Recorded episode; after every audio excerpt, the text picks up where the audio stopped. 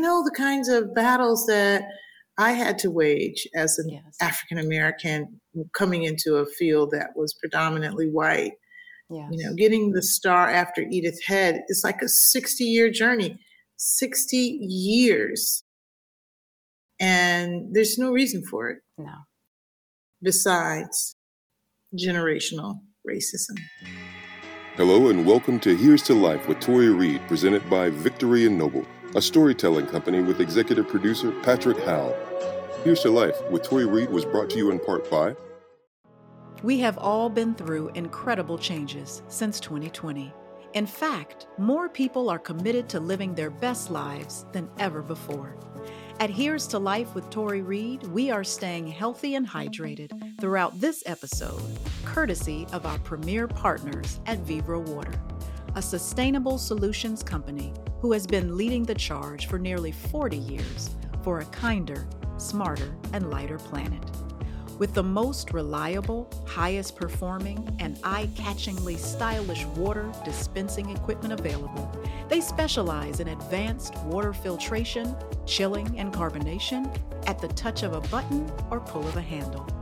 Vivreau Water is precisely the kind of life choice Here's to Life's leading icons, culture makers, and outliers are making as we all try to lead our very best lives. Sustainable water, making the world responsible and healthier, one conversation, one pour at a time. Go to Vivreau Water dot com, V I V R E A U water dot com for more information.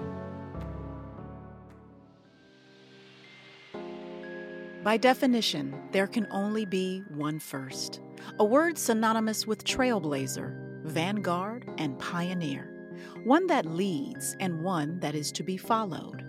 Ruth Carter meets all of these descriptives and then some. But who is the woman behind the accolades? What makes her tick? What gives her life? And what drove her to become the first African American to win an Academy Award in costume design? And furthermore, how has it changed her? We pick up here in our deep dive into the life and mind of the modern iconoclast that is Ruth E. Carter.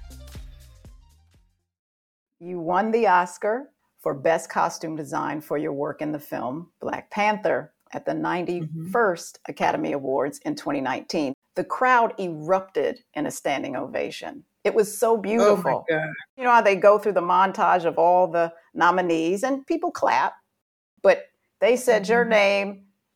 It was just all this applause. And then you won. And that win was so powerful. And for everyone, it's like everyone felt it and celebrated with you. This win made you the first African-American to win in the costume design category. And what I didn't realize, and I have to point out and say it correctly, it was the first ever Oscar for Marvel Studios.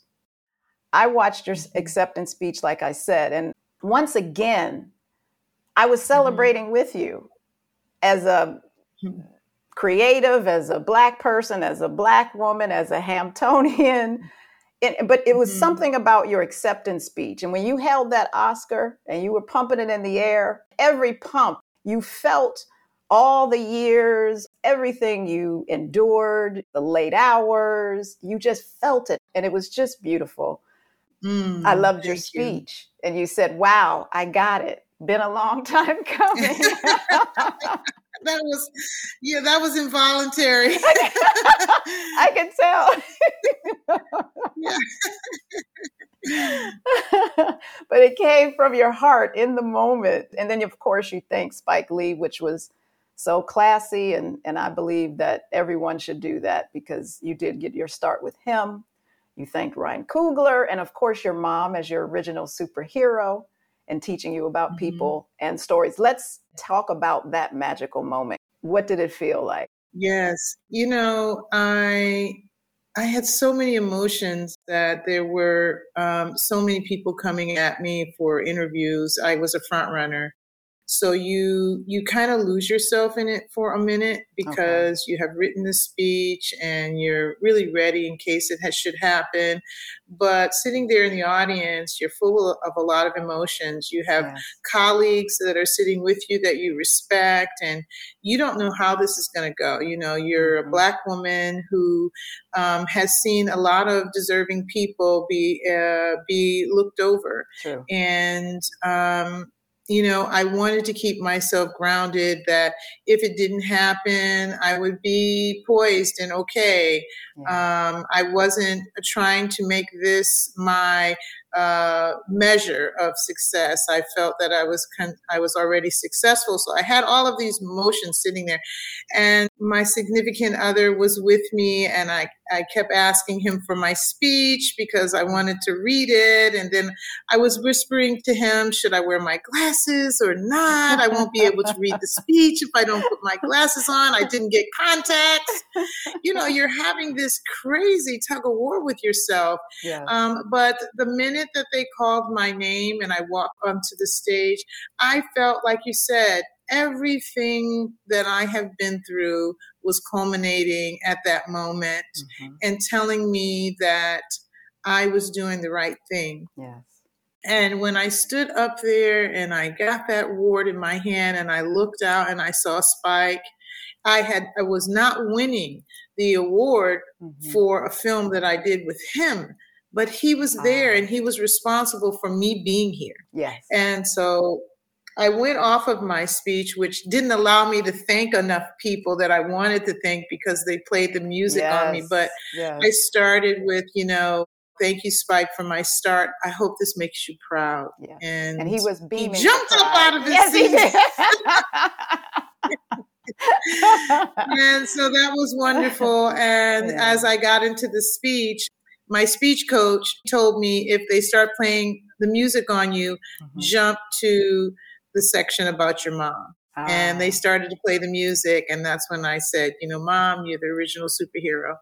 And, um, and that moment was, was, you know, it was magical in many ways because we, w- there were so many of us in attendance. There yeah. was Ryan, there was a cast of Black Panther. There yeah. was, you know, Mahershala. It was like a really like a Black Oscar, yes. you know.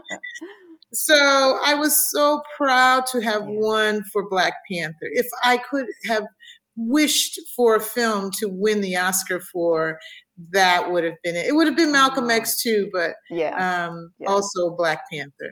Now, what did you want to say? What What were some of the things you wanted to say when they turned the music up and you didn't get to say?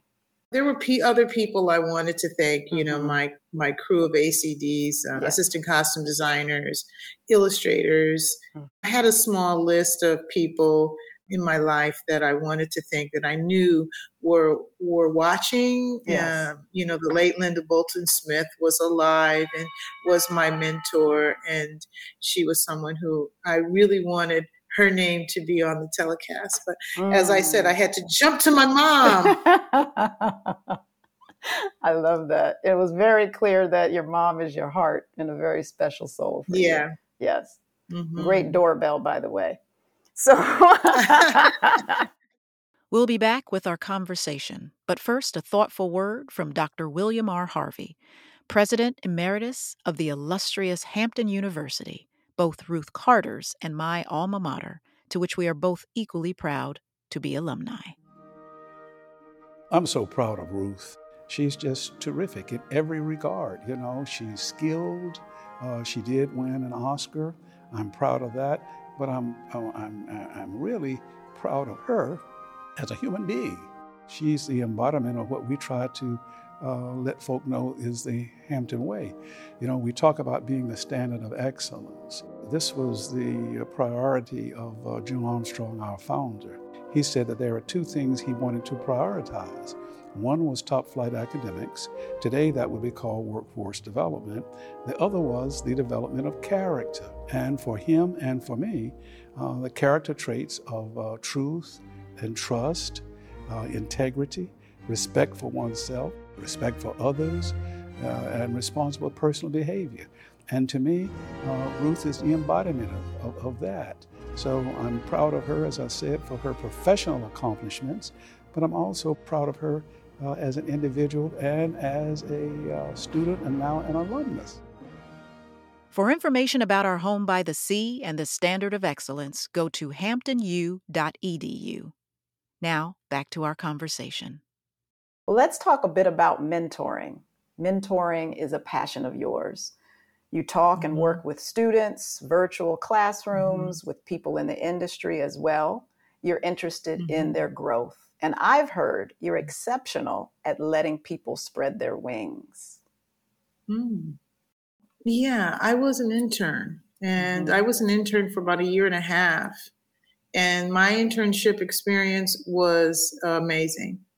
I went home to my hometown right after school, and uh, my internship gave me an apartment, and oh, wow. and I was immersed in the theater world, and I learned so much. And then I went on to Santa Fe, New Mexico, and I was an intern at the opera there, and that was an incredible experience. And I also had, you know, colleagues and other interns that, you know, we talked a lot and we, you know, bonded as, you know, we were poor, but we were making it. And we all had a dream to be costume designers. Yes. Um, but we were interns and we were running the operas at night. Uh, we were running these wonderful costumes backstage. And I got to be really good at fast changes and the wings. Mm. We even got applause.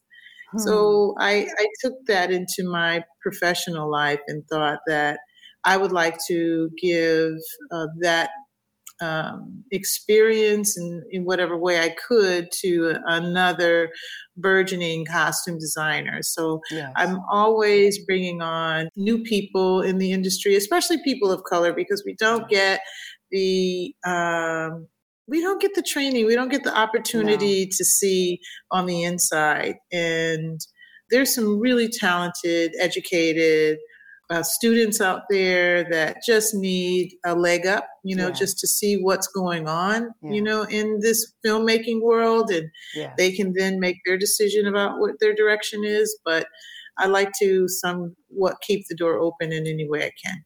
How do you encourage your mentors to rise above any obstacles they face? I become an ally. Mm-hmm. Uh, You know, if they open up to me, I become very honest with them, especially with regards to generational uh, trauma that holds us back, yes. that makes us feel that we don't belong, that um, dis, you know, disses us in ways that are is just fabricated and based on nothing. Mm-hmm. Um, I encourage uh, confidence. And uh, I know the kinds of battles that I had to wage as an yes. African-American coming into a field that was predominantly white. Yes. You know, getting the star after Edith Head is like a sixty-year journey. sixty years. Yes. And there's no reason for it. No. Besides generational racism. And I want to train even the department leaders, the people who organize uh, my department, that when they say they can't find any people of color, mm-hmm. I like to have a whole long list. And I, I, I, I work at trying to find them and find what it is they want to. Sometimes, you know, it's hard. Yes. It's hard because we are on this journey to get a film made. So yes. we can't always, you know, have what we want. But I always make sure that I have people of color in my department because my department represents me. And I'm looking for talent. Mm-hmm. What makes Ruth Carter, Ruth Carter? Ooh. Um, what makes Ruth Carter, Ruth Carter? Uh, I guess I like people and I try to be kind and um, I try not to have drama.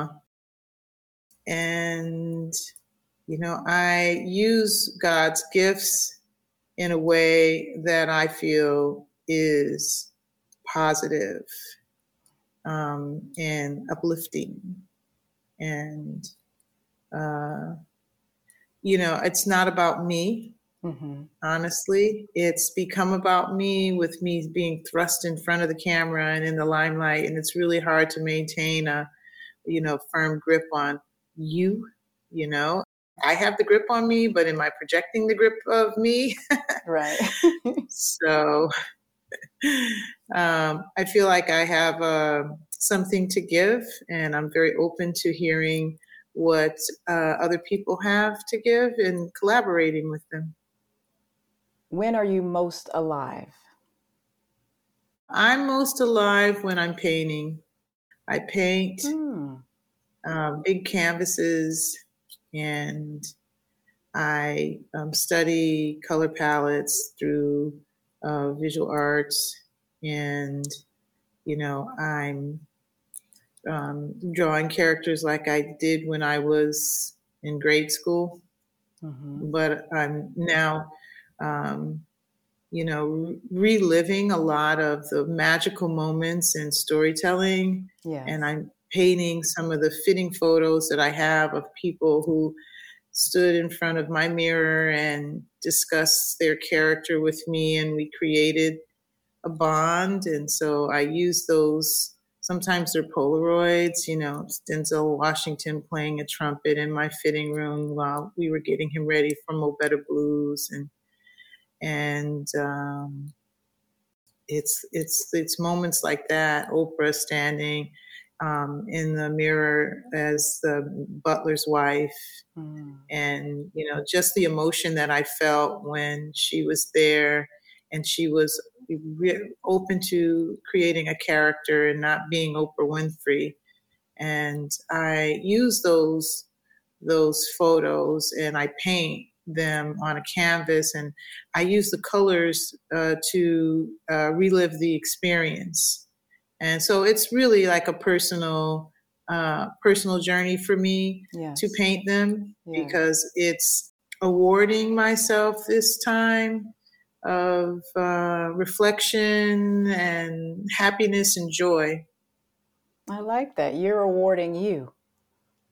Yeah. I like that. You know, not in a way that's like saying I'm so successful. Like, oh, yes. I'm awarding myself the artistic experience that was so positive, mm-hmm. and reliving it in a more, in a different medium, in a different way, like rewarding myself as an artist. Mm-hmm. And feeding your soul. Yeah. You have an exhibit. Can you talk about mm-hmm. that and tell the name of it and where it is?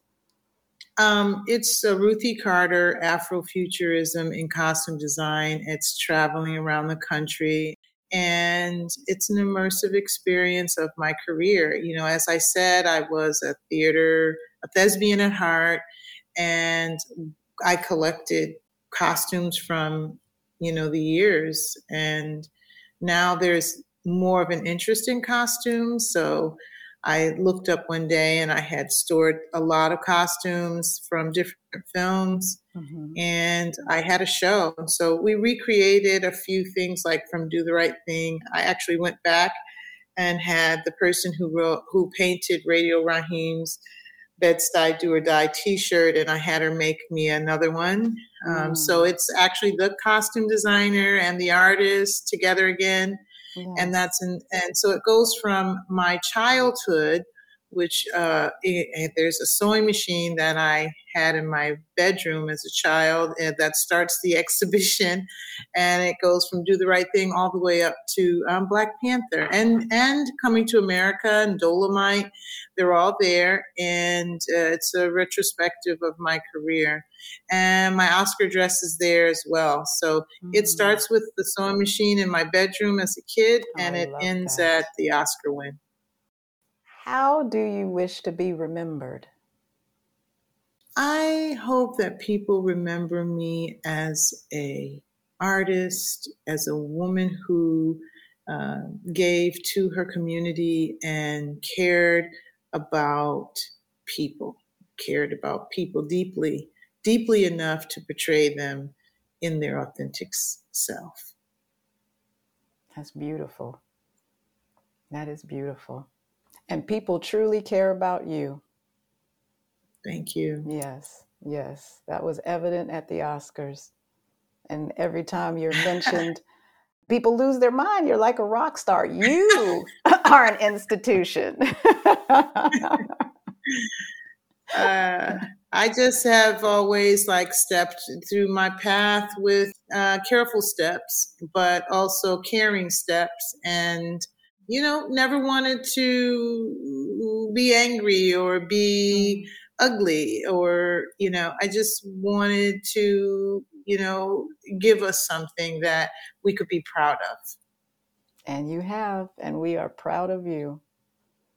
Thank you so yes. much, Tori. Yes, we truly are proud of Ruth Carter. Tickled, really.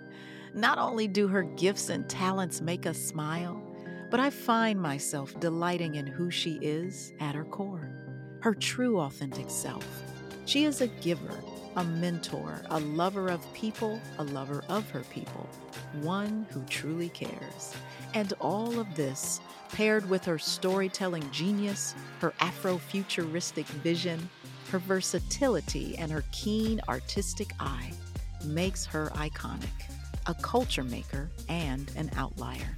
Truly singular in her heart, mind, and spirit, fully committed to inspiring us to stretch our minds and evolve our souls into who we are all meant to be. Thank you for listening to Here's to Life with Tori Reed, executive produced by Patrick Howe. We hope you've enjoyed today's show. Here's to Life with Tori Reed was brought to you in part by the Hilton Sacramento Arden West in Sacramento, California, is committed to creating a safe and relaxing experience, including delivery of a clean stay from check-in to check-out.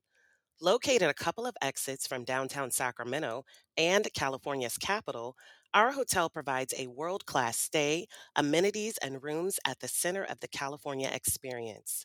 California is a world-class economy with visionaries, doers, and dream catchers at its heart. Our mission, as with Here's to Life and Getting Deals Done, is the highest possible expression of excellence, business moxie, humanity, and client care. As the world moves at a fast and sometimes hectic pace, we will provide you with a peace of mind. The Hilton Sacramento Arden West is here to make your experience a better one. We look forward to receiving you. I am Ginger Lavert, Director of Sales and Marketing at the Hilton Sacramento Arden West. Our focus is on the customer experience and a pristine excellence. When you travel to Sacramento, stay with us and I guarantee your peace of mind. Check back with our page, here's to life every day dot com, for new episodes. And if you like this show, don't forget to hit subscribe and be sure to leave a comment, rate or review wherever you're listening, and share it if you can. So, here's to life, today and every day. So long for now.